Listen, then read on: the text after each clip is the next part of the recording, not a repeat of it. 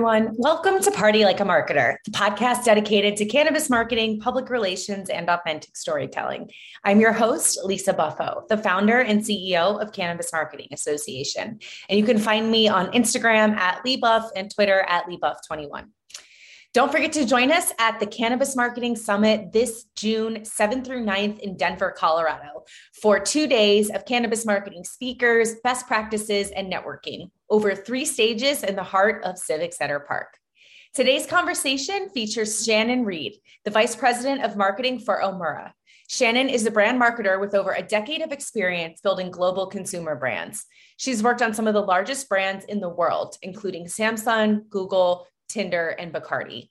Throughout her career, Shannon has focused on deep consumer insights, helping to create first of its kind digital experiences for Google Star Wars and Tinder's Swipe Night. Okay. Hi, everybody. Welcome to today's episode of Party Like a Marketer, the podcast dedicated to cannabis marketing, authentic storytelling, and public relations. And today's guest is Shannon Reed, the Vice President of Marketing for Omura. Shannon, thank you so much for being here today. Thanks so much for having me, Lisa. It's really excited to catch up with you again. Yeah. I'm I'm excited. I know you guys have been up to some big things the last year or so. So, to get our audience oriented with you, why don't you tell them a little bit about who Shannon is, what you do, you know, how'd you get your start in the industry and a bit about Omura and the company? Absolutely. Hey, everybody. Uh, I'm Shannon. I'm the VP of Marketing for Omura, and uh, we're a whole flower vaporizer company.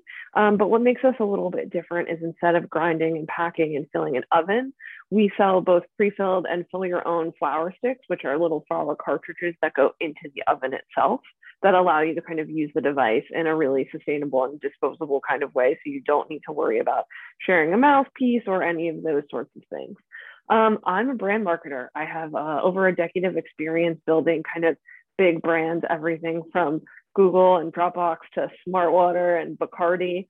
Um, but I come from kind of that more traditional brand marketing background, uh, helping them launch products, everything from hardware to software, online and internationally, uh, as well as in the US.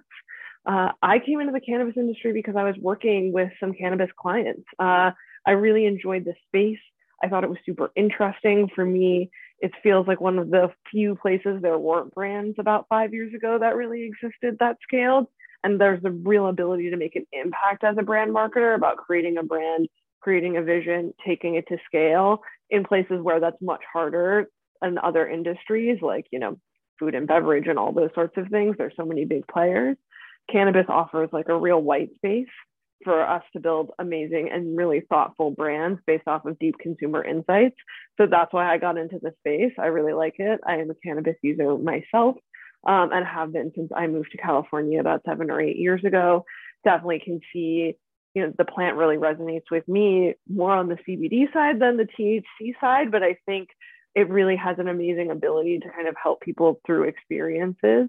And i think you know i'm really like impact passionate about kind of doing that and making that out there and getting that to scale and getting that more women and more different types of people into this space. And where in california are you and where did you grow up or where did you come from yeah, so uh, I'm in Venice, California. Uh, the Omura office is in Venice as well.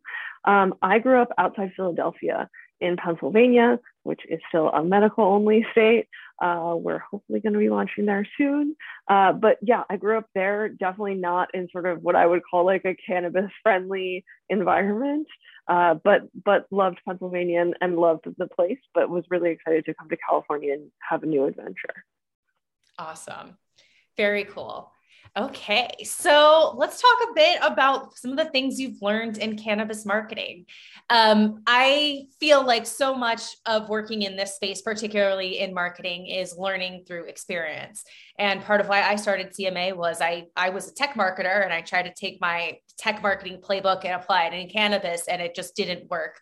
Um, and that was about eight years ago. So things have changed a little bit, but that skill set doesn't necessarily translate, right? You kind of learn as you go. So, what are some of the skills or lessons that you've learned as a cannabis marketer that may have been different from your prior career, or just insights you've picked up um, in this role or in this in these positions?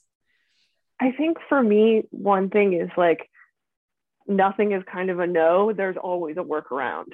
So I think really embracing that at your essence as a marketer and embracing change and embracing the gray area is so important if you want to enter this industry as a marketer and enter the cannabis space. Even as a brand, there's a lot of gray areas. There's a lot of lack of clarity. There's a lot of laws changing all the time in every single state. So it's really important to kind of embrace that gray, embrace that change, and like be okay with that as it comes. I would also say like be flexible you know, it's there's a lot of different workarounds and ways to make things happen. We uh, sell D2C online because we're a vaporizer. We can do that because we do hemp CBD. We can also do that because of the Farm Bill in 2018. But we can't do a lot of the traditional things that D2C brands do to build their business out. We can't do paid Facebook. We can't do paid Instagram. We can't do traditional Google. So we've had to get really creative and flexible in order to kind of build user flows that build someone through the experience in a similar way to the way you would do digital marketing and the traditional marketing background and, and product but with kind of some flexibility and workarounds built in that allow you to like get through some of the compliance needs that are necessary and can you speak a little bit about the compliance needs and what is different in this space and uh, perhaps what is even unique as far as how you experience it at um, Omura, given that you're not a license holder and you're an ancillary company? Yeah, absolutely. So for, you know, from a compliance standpoint, I think we partner with big platforms that have, you know, more or less comfort with cannabis or the language around cannabis. So, you know, Google doesn't really like the words flower and whole flower, so you can't use any of that in your marketing, right? I think so. There's just specific words like no words that you just can't use. I think for you know Instagram and Facebook, being really careful around like sales and promotions and any language around that, that tends to be a thing that seems to get cannabis companies pages taken down whether they're actually they're not selling directly online they're just talking about something they're doing in a store but that tends to hit the triggers that you know get them their page and all their content removed, which is really tough. So I would say just being really kind of aware of the no go zones. And I think using kind of similar resources like CMA and like kind of other marketers in the space, I found everyone to be super kind and thoughtful and been like, oh, I ran into this thing. Like, don't use these words. We just like lost our page or we got flagged or whatever. So I would just say use the resources around you because everyone's operating in this gray space without any rules written down of what you can and can't do, the information sharing is a lot more free flowing than I would say in some traditional marketing areas.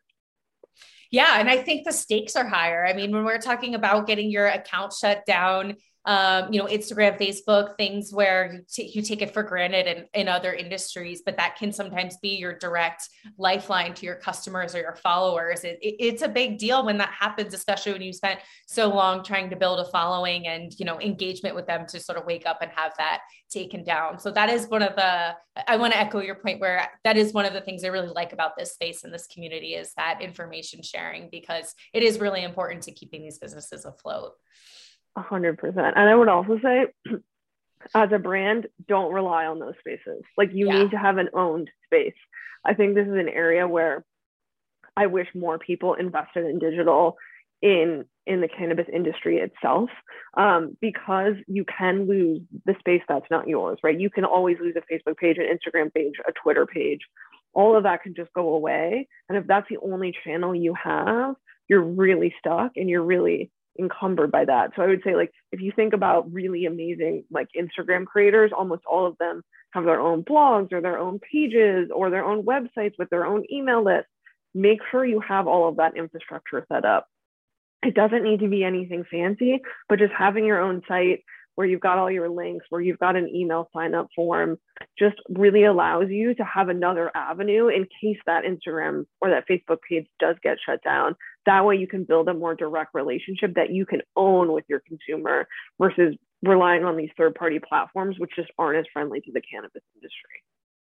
Yeah, I'm so glad you said that. I'm always emphasizing own channels. And I think that with marketing, you know f- folks come to us saying you know what's the best channel to advertise in? And I, I say it's not necessarily about the channel it's about the story that you're telling and how effectively you're doing it but your owned channels are the safest um, and the ones where you can continue to build on them and build that relationship directly without possible intervention by these big tech companies or you know third parties depending on where you are so I want to, you touched on digital marketing. Can you expand on that a little bit and what that means to you as a brand marketer? I know, you know, digital can mean programmatic, it can mean, you know, email marketing. Like, how do you define digital marketing and what are, what are some of the digital strategies that you use that are effective? Yeah, so for me, it means all of that and then more. Um, I think text marketing is becoming increasingly important in our category um, and just is also very tricky and nuanced. Yeah. So I think you know you know we've got text, we've got programmatic, we've got digital, we've got SEO, um, we've got other kind of owned platforms that we're we're working on marketing in. You know, it's blog content, it's you know, it's like paid posts, it's advertorials, it's all of these things, it's influencer seeding. All of these things are really part of it and start to t- tell a comprehensive story. And I think really for me, it's about being thinking of it as being out there as much as you can, right? You want to build awareness of your product and your brand, which means you need to be out there in as many places as you can be where consumers are, and you have to meet them where they are, which is why we all have to have Instagram pages, even though we always get worried about getting them taken down, because that's where consumers are and that's where they spend a lot of their time. So I think it's just really important from a digital standpoint. I think about, you know, what's my digital day look like and making sure that my brand is showing up in multiple touch points across that digital day, some of which are owned, some of which are paid, some of which are organic, some of which are influencer. There's a multitude of different ways to come at that. And when you say digital day, do you mean like you as Shannon, the person who experiences, you know, online world and how you move through that, putting yourself in the shoes of your customer? Like ex- expand on digital day. Yeah. Yeah, totally. So I think part of what I think like really big brands and big kind of traditional companies do is they really look at their consumers' behavior and they look at where they spend their time, what are they doing, how do you know what what modes of things do they interact with? Like they wake up in the morning and they look at the weather channel, right? So maybe if you're a brand that is really focused on morning routine or breakfast foods, you're advertising on weather channel and weather sort of services because we know that's a key touch point that people touch first thing in the morning. I used to work for a breakfast brand. so like that's that's where that example comes from. But I think like thinking about, you know, removing yourself sometimes, or even if you think you are your consumer, really thinking about wh- what touch points you have during the day and and kind of whether that's like the Weather Channel app or Instagram and Facebook or, you know, DoorDash and Uber, like what are those touch points throughout your day and those things you're interacting with, whether it's on your phone or on your computer, and making sure that your brand is somehow positioned to show up as part of that day. And it maybe even in the right day part.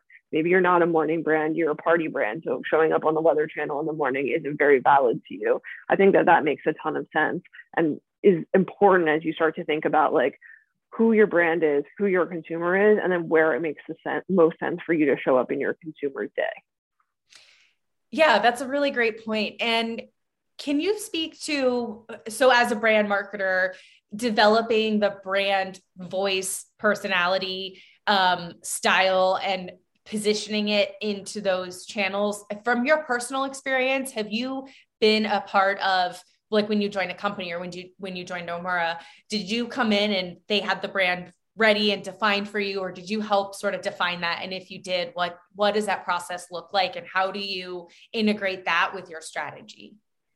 Absolutely. So i think for us and i think for a lot of cannabis brands the brand and the product are really tied together i think in some other categories and instances the brand and the product feel quite separate um, but i think in cannabis because we're doing so much what i would call product marketing and not as much like high level brand marketing um, I think it's really important to tie to your product. So for us, you know, our product is kind of a smaller dose. It's layerable, it's kind of consumable, it's designed for someone who wants a more premium experience, who doesn't want their hair to smell like smoke, who doesn't, who wants like a little dose, you know, at the end of the day or in the middle of the day when they just need a little pick me up.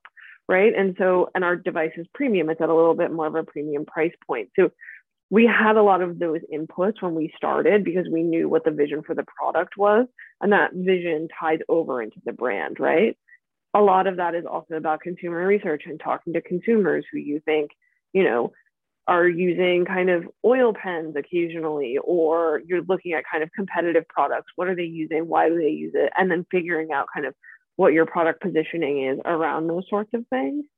And then I think it's about from there really, I think a lot of the language and everything else falls out from that work, right? It's about knowing your consumer, about knowing your brand, about knowing like the key RTBs of your product, what what the consumer really cares about, making sure those RTBs tie to the product. And and then really tone is a journey. Like I don't think Omura's tone right now is the final tone it'll ever be at. I think because we're digital, we're constantly interacting with things and we partner with a lot of brands, which means their tone affects our tone and they all have to work together. So it really ends up being part of a journey. And I think it's that's the fun part is like it's not ever done. And can you define that acronym RTBs for the audience? Yeah, for sure. RTB is reason to believe. Um, so it tends to be like proof point sort of stuff. So um, one for us is like our flower sticks are made of FSC rainforest safe paper. So we know that where the paper is coming from, no rainforests are being destroyed, and they're you know biodegradable and compostable. So that's an RTB for us of why our brand is sustainable and doing more for the environment than just being you know, something that gets thrown in the trash that's plastic that never biodegrades and that just takes room up room up in the trash dump. That makes sense. And yeah, so to your point about brand voice evolving over time, I I like to think about it as uh not a conversation you have with your it, it is sort of a conversation you have with your customer, but brands are also evolving entities with the people who work at the organization and that changes over time as the company grows the customer changes and you know you add sort of new products and services and you know things just change over time. So what are some of the ways you see either your brand voice possibly changing over time or how you sort of like a, approach that? Is it is it something you're regularly checking in with? Like do you sort of consciously have meetings you know with the team saying you know here's the tone we're using. Do we like this? Do we want to change it? What you know maybe how have we changed? How do you kind of like check in on the brand as a team over time? Totally. I think we could be better at it. I think right now as where we're at is we tend to look at it like uh, yearly. So we look at like our social strategy and our brand strategy and our positioning. We just look at everything every year just to really dig in, make sure we're feeling good about everything.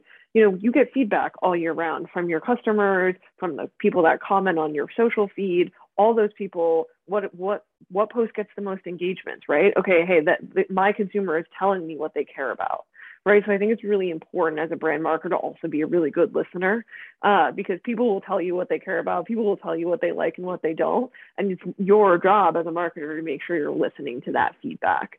So we do it yearly where we just sit down and we kind of look at everything and we go, this feels like it's resonating, this feels like it isn't.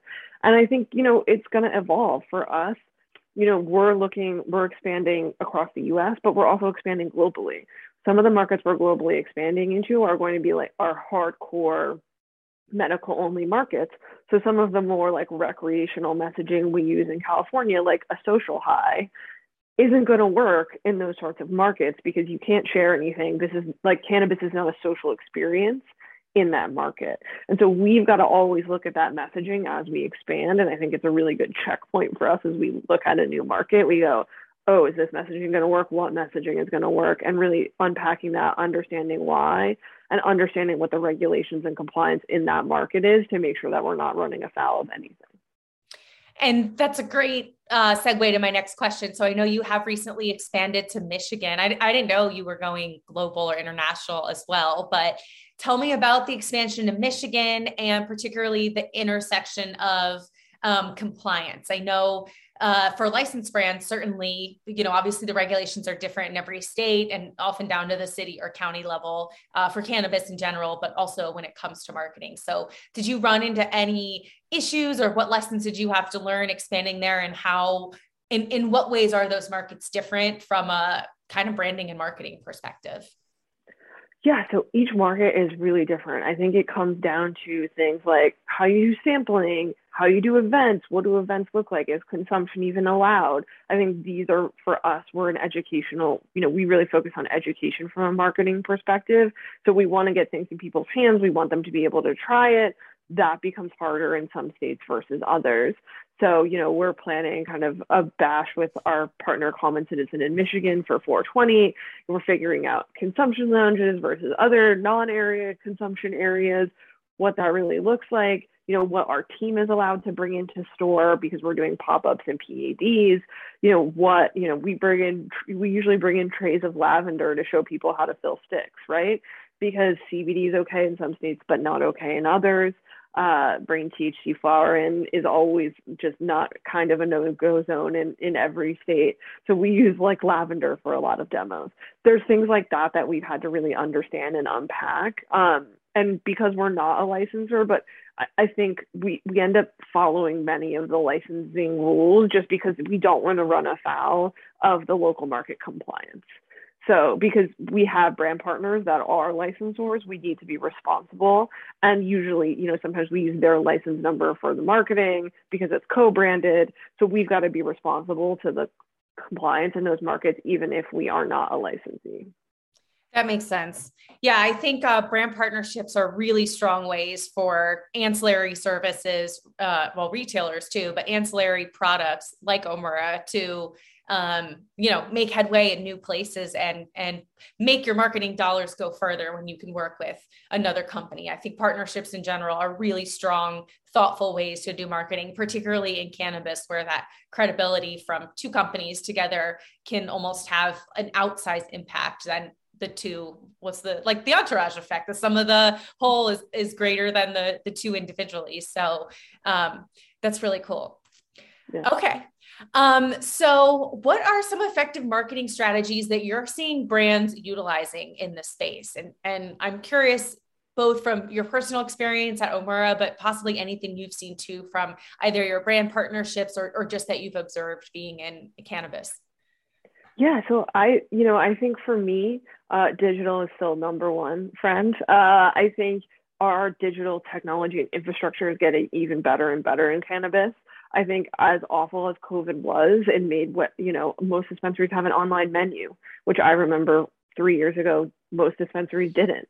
So like that has been fantastic using things like Leafly and iHeartJane to actually be able to advertise and market your promotional product on the menu has been really helpful for a lot of brands. Um, I did a panel with, with you guys and in McKillen, Spring Big, text blast marketing, co-branded with a retailer we've seen a really good effectiveness out of that sort of marketing. I would say, you know, just digital in general, you know, we're running programmatic SEO and sort of a full suite of, of digital and online marketing. That's driving D2C more directly to us. But I know that some of the delivery partners and platforms have seen success scaling their retail businesses through similar strategies. And then on the brand side, I think I've seen in the last year, at least in California, it's been really interesting. It feels like it's been like the drop model has ruled. Um, I don't know if, what you think, but I just feel like California has been like whether it's a celebrity drop or you know a special, you know, flower SKU or an infused something or rather those sorts of like specific low quantity tend tend to be higher in THC value. That's just what's moving in the market right now. So I think the drop model is super interesting, and it's something I think we're looking at exploring with Omura in the next year because I just think it's it's driving that news, it's driving relevance, it's driving some kind of buzz into retail to get consumers to kind of check out and check into the retailer. That's interesting. Yeah, I hadn't thought about it from the ancillary perspective, but I guess it it does make a lot of sense, and it has been a part of that. Um, I do think that is something in.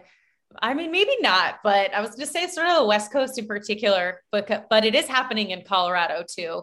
Um, but I would say probably not as much as California. California definitely seems to be the place for for drops. But um, yeah, that's an awesome new strategy. And I wanted to ask about uh, digital too and how COVID impacted that for you. Did you notice? Um, you, you said, you know, obviously with COVID, everyone had to pay attention to digital if they weren't before. Were you all very digital focused before COVID, or was it one of those things where because of it, you sort of dialed that up in a different way? for us, it was really core. So I came into Omura about two and a half years ago, and part of my vision coming on was that like the cannabis industry is really hard. You've got to go door to door. There's not a ton of scale. You know, there's a lot of you know retailers that own two or three stores or maybe four stores, but you know, there's not a ton of like. It's not like you go to Walmart and then you get in Walmart and then you're in a thousand stores and you immediately yeah. get volume, right? You have to like do this long, hard slog in retail in cannabis where you got to go knock on every door and get into every store. So I think for me as a digital marketer with a digital background, I was like, we have to build a digital presence. I firmly believe in it. It's what we can control, it's what we can track. It allows us to build relationships with consumers. It allows us to have a consistent number. It allows us to know how many packs someone uses a month. It allows us to kind of understand like how people engage with the product. It allows us to survey them, to ask them questions about what they like and don't like, or what products they wish we had, or things they want to change in the existing products, or things they love about the product that we can never touch. So I think it's like for me, digital is just such a fantastic like pocket into your consumer and view into your world. So digital was always really important to us. I just think it amplified because it it became not just like D to C, it also became digital on the dispensary side and it just lifted everything up. So our focus just became more about creating how-to videos and digital content and using QR codes everywhere, even on our packaging to make sure people could understand how to use the product and engage with it and interact with it. And it just really, I think it stepped our level up a whole fantastic amount. And I think with digital too, you know, we talk about how Google, Instagram, and Facebook, from a paid perspective, are closed to cannabis companies now. And frankly, anyone who, I mean, we, it's closed to us and we don't touch the plant at all, but because it's our name has the word, you know, where it's effectively no difference in their mind. But I don't think it will always be like that, uh, particularly for ancillary companies where like it's we don't have licenses and that's just how it is. We're not selling cannabis at the end of the day. Um, so I think building that foundation w- within your organization, understanding what works, um, and getting yourself ready for that is worth the time and energy and effort now.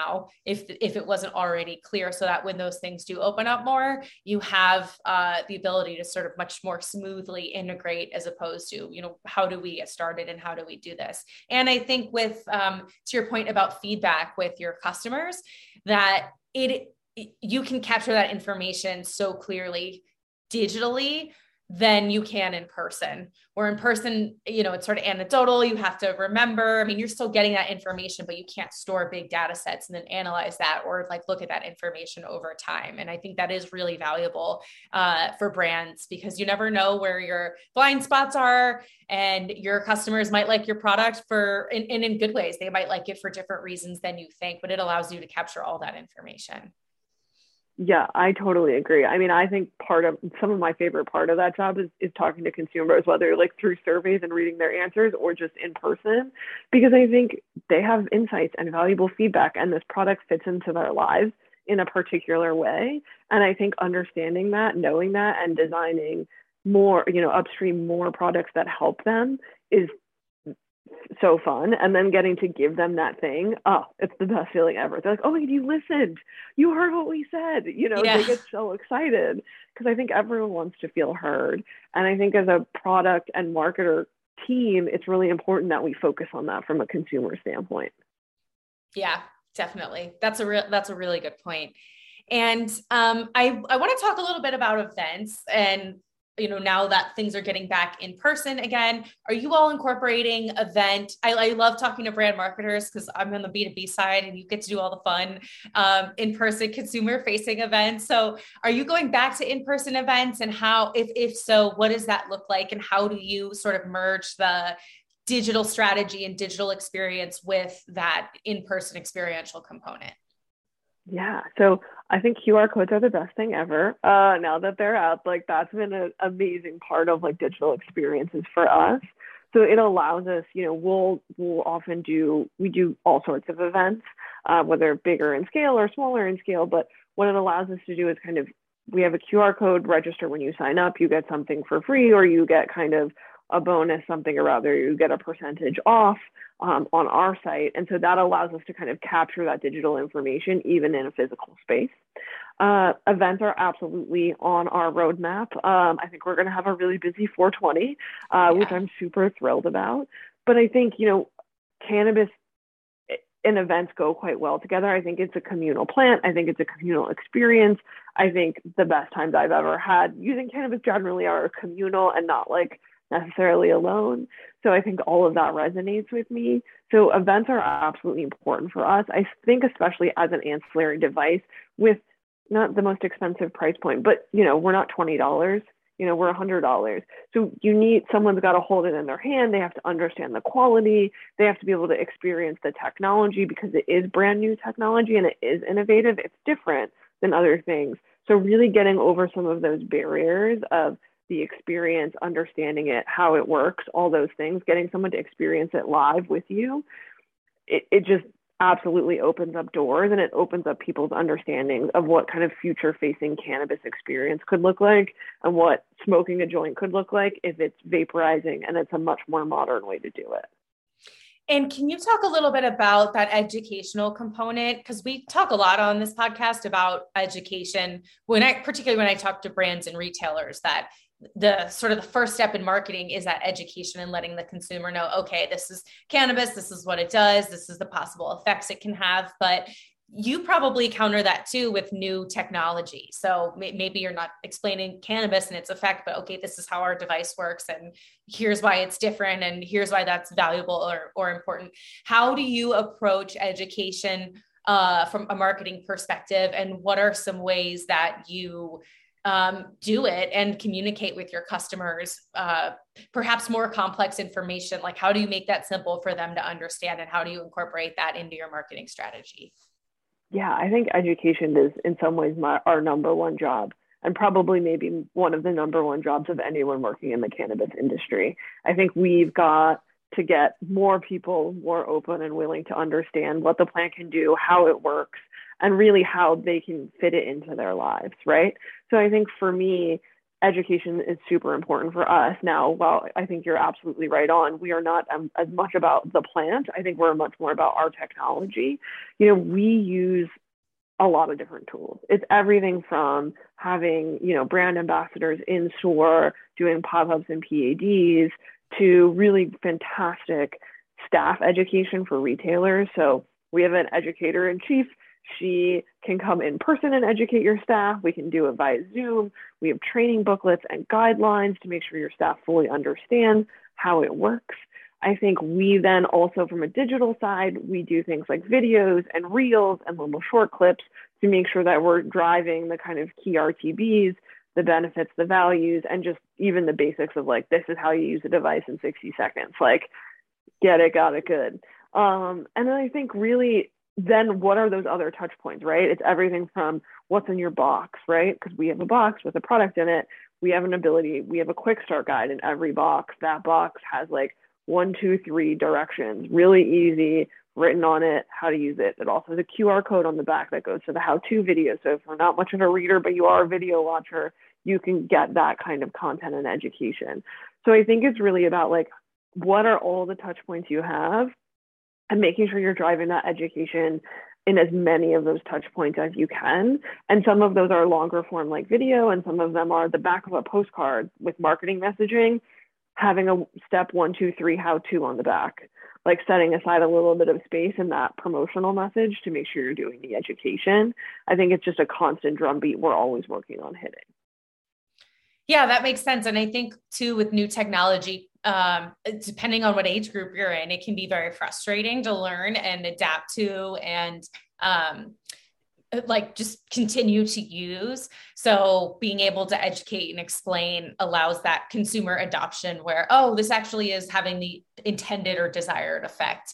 Um, I, I, was joking with our social media coordinator yesterday, like even just from a marketing perspective, how there's so many social media scheduling tools and listening tools and automation tools, and they're all designed to make your life easier. But sometimes the tool itself can become more cumbersome to learn or integrate into your organization than and you spend all this time managing it, then the time it's actually saving you to do the task it was designed to do. And I think sometimes even with consumer products and technology, that can happen too, where if you get a new device, you, you need to learn how to use it and for that to click in quickly to make it a part of your routine and um, you know be a loyal customer. So that I, I think you make a good point about the short form content that's really simple and easy to digest that the consumer can hear and have in these different channels so that you're being effective in your marketing messaging. 100% and i think a lot of that also comes back to a product. Like i'm lucky the guys that developed omura and mike who's our ceo you know, he has a deep technology background. He was innovating and doing research in this space for 20 years. The device is specifically designed to go against a lot of the pain points that people have with vaporizers because we know it's a better way for you to enjoy whole flower. We know it's healthier for you, but a lot of people just don't do it. And it's like, why don't they do it? Well, because you got to clean an oven, and then you need alcohol, and then you got to make sure you don't lose all the cleaning parts, and then you lose them, and then you didn't clean it in time, and now you can't get it clean. You know, just like there's so many barriers to entry in various product categories. And I think making sure that the product from the ground up is engineered to help you get over some of those barriers is super helpful as a marketer. And I feel really grateful I've got a product like that. So shout out to the guys uh, for making sure that we're like overcoming some of those consumer hurdles from an education I, standpoint. I didn't even think about that as a hurdle, but as a consumer myself, I'm like, that is totally the reason I don't vape as much as I would like to, is because it's just sort of time and labor intensive. Even though it seems simple, it's just like another step you have to take. So yeah. that's really cool. Yeah. Awesome. So, um, I want to talk a little bit about how you view marketing in this space. So, given your experience with Omura and what you did at your brands before, um, what is some advice that you wish you had received at the beginning of your marketing career in cannabis that you possibly learned the hard way or has been really helpful for you? I think Whew, uh, I think get ready and get comfortable with change is one, um, and and flexibility is two. Right? I think compliance. You know, the rules are changing in California right now. Uh, the DCC is writing new rules. That's going to happen. Uh, you know, DOHs and that level of like, you know, in different states, you've got to submit your product to the DOH. They have to approve it. That sometimes takes two days and then sometimes takes two months and there's not really a great way to know. So i'd say just like getting comfortable with that change and flexibility is one thing. I think you know second thing i would say is don't take a no as a no. Like don't get defeated because i think it can feel really hard and really daunting when everything that you're used to doing is is not on the table anymore. And i think really thinking about different ways in is really helpful um, and I would say three, like definitely reach out to people. Like everyone I've worked with in this industry, whether worked with or just met for a coffee, has been so kind and so thoughtful and so ready to have a conversation with you or just try to help you figure it out that it's absolutely worth like asking. Uh, I j- I've never experienced that in any other industry where everyone is just like willing to take the time to just work with you and figure it out. So those are things I would say are just like do them because it makes a big difference in your day. Yeah, and I like how you mentioned the gray area as almost a positive because I think some people, you know, there's a tendency to see it as a negative, like, oh, I wish it was more black and white and I wish it was clear. But well, if that was the case, then there wouldn't be this room to be so creative or find, like you said, don't take no for the answer, like find the way through. Um, so I, I like that you have that perspective on that because I do think there is a lot of room for creativity. And I've seen companies do some really cool, interesting things um, because they were forced to think outside of the box because they didn't have, you know, it laid out in black and white for them. Yeah. So I yeah, agree. I'm glad you mentioned that. And then, what are some ways that you see marketing impacting the future of the cannabis industry as a whole? What What is the role that marketing plays as far as the how this whole big experiment plays out at that federal level? And um, what's your perspective on that? So, you know, I think it comes a lot back to that education conversation we were having, right? I think marketing's role in, in so many ways is education for this industry. I think if we get it right, we're going to, you know, get through these next phases of legalization and, and, without, you know, too much clamping down on the industry. I think if we get it wrong, I think it's a little scary to me that they're going to start topping out THC percentages or charging more for consumers for certain things.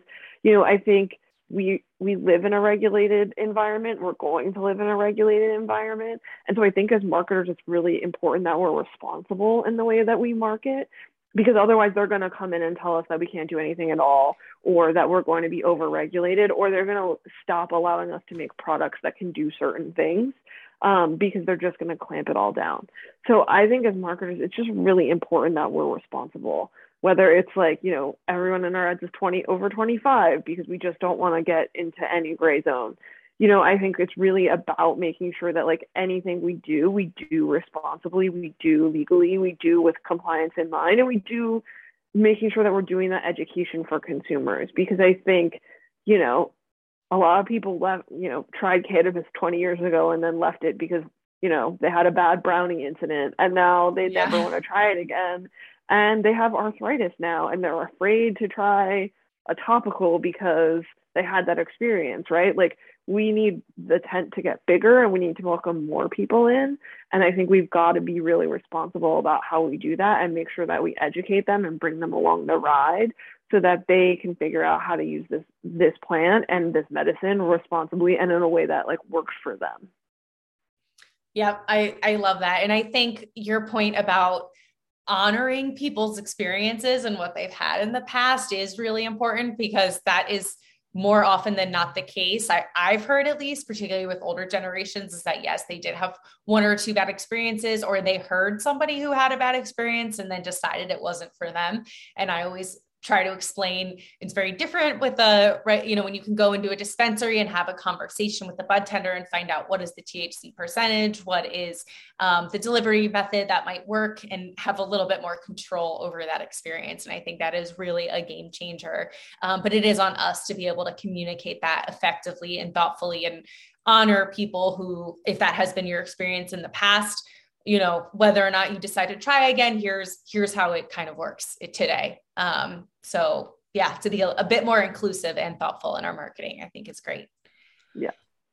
Awesome. Okay shannon well uh, last question. What is your favorite part of the cannabis industry? I think you probably can guess my answer at this point but yeah. it's probably the people. Um, i think i just I've been so grateful to everyone I've met, including you, Lisa. Uh, but just truly, I think everyone is generous and everyone is kind. And I think we've all really come together and we all often do come together, whether it's physically or, you know, spiritually or however you want to say it. But I think everyone is always willing to help everyone else out. And, you know, and that's little things to big things but it, I just found like I found the people to be the most welcoming and kind of any industry I've ever worked in. Um, so that's my favorite. Yeah, I would agree. I would agree. And is there anything you haven't said or mentioned that you wanted to talk about before we go? No, I mean, I think, you know, for us, we're looking at a big expansion year this year. So, you know, we're expanding across Europe. That will be kind of next on the list this year. So I'm really curious about what that market's going to look like. Hopefully, Germany legalizes in like 2022, 2023, and that will be an interesting thing to see. But I think, you know, we're just continuing to look at a market that's growing and a market, you know, that's growing both in the cannabis and THC side as well as the hemp CBD side. And what does that growth really look like? So I'm just really excited about the future. Awesome. I am too. Yeah, Europe will be great to see what they do there and hopefully take some business trips abroad. So for sure. Awesome. Well, Shannon, is there any contact information or websites you want to share with the audience before we go? Yeah. Uh, everyone follow us at Omura, O M U R A, on Instagram. And then our website is omura.com as well. So come check us out and uh, sign up for our email list. Awesome. Thank you, Shannon, so much for joining us today and for sharing your time and insight. Yeah, awesome. Thank you so much, Lisa. Okay, bye. Bye. Thank you for joining us for another episode of Party Like a Marketer. Follow us on Instagram at Party Like a Marketer and on our website, thecannabismarketingassociation.com. And be sure to join us in person this June 7th through 9th for the annual Cannabis Marketing Summit happening in Denver, Colorado. Check out our website for more details and membership information. We'll see you next time.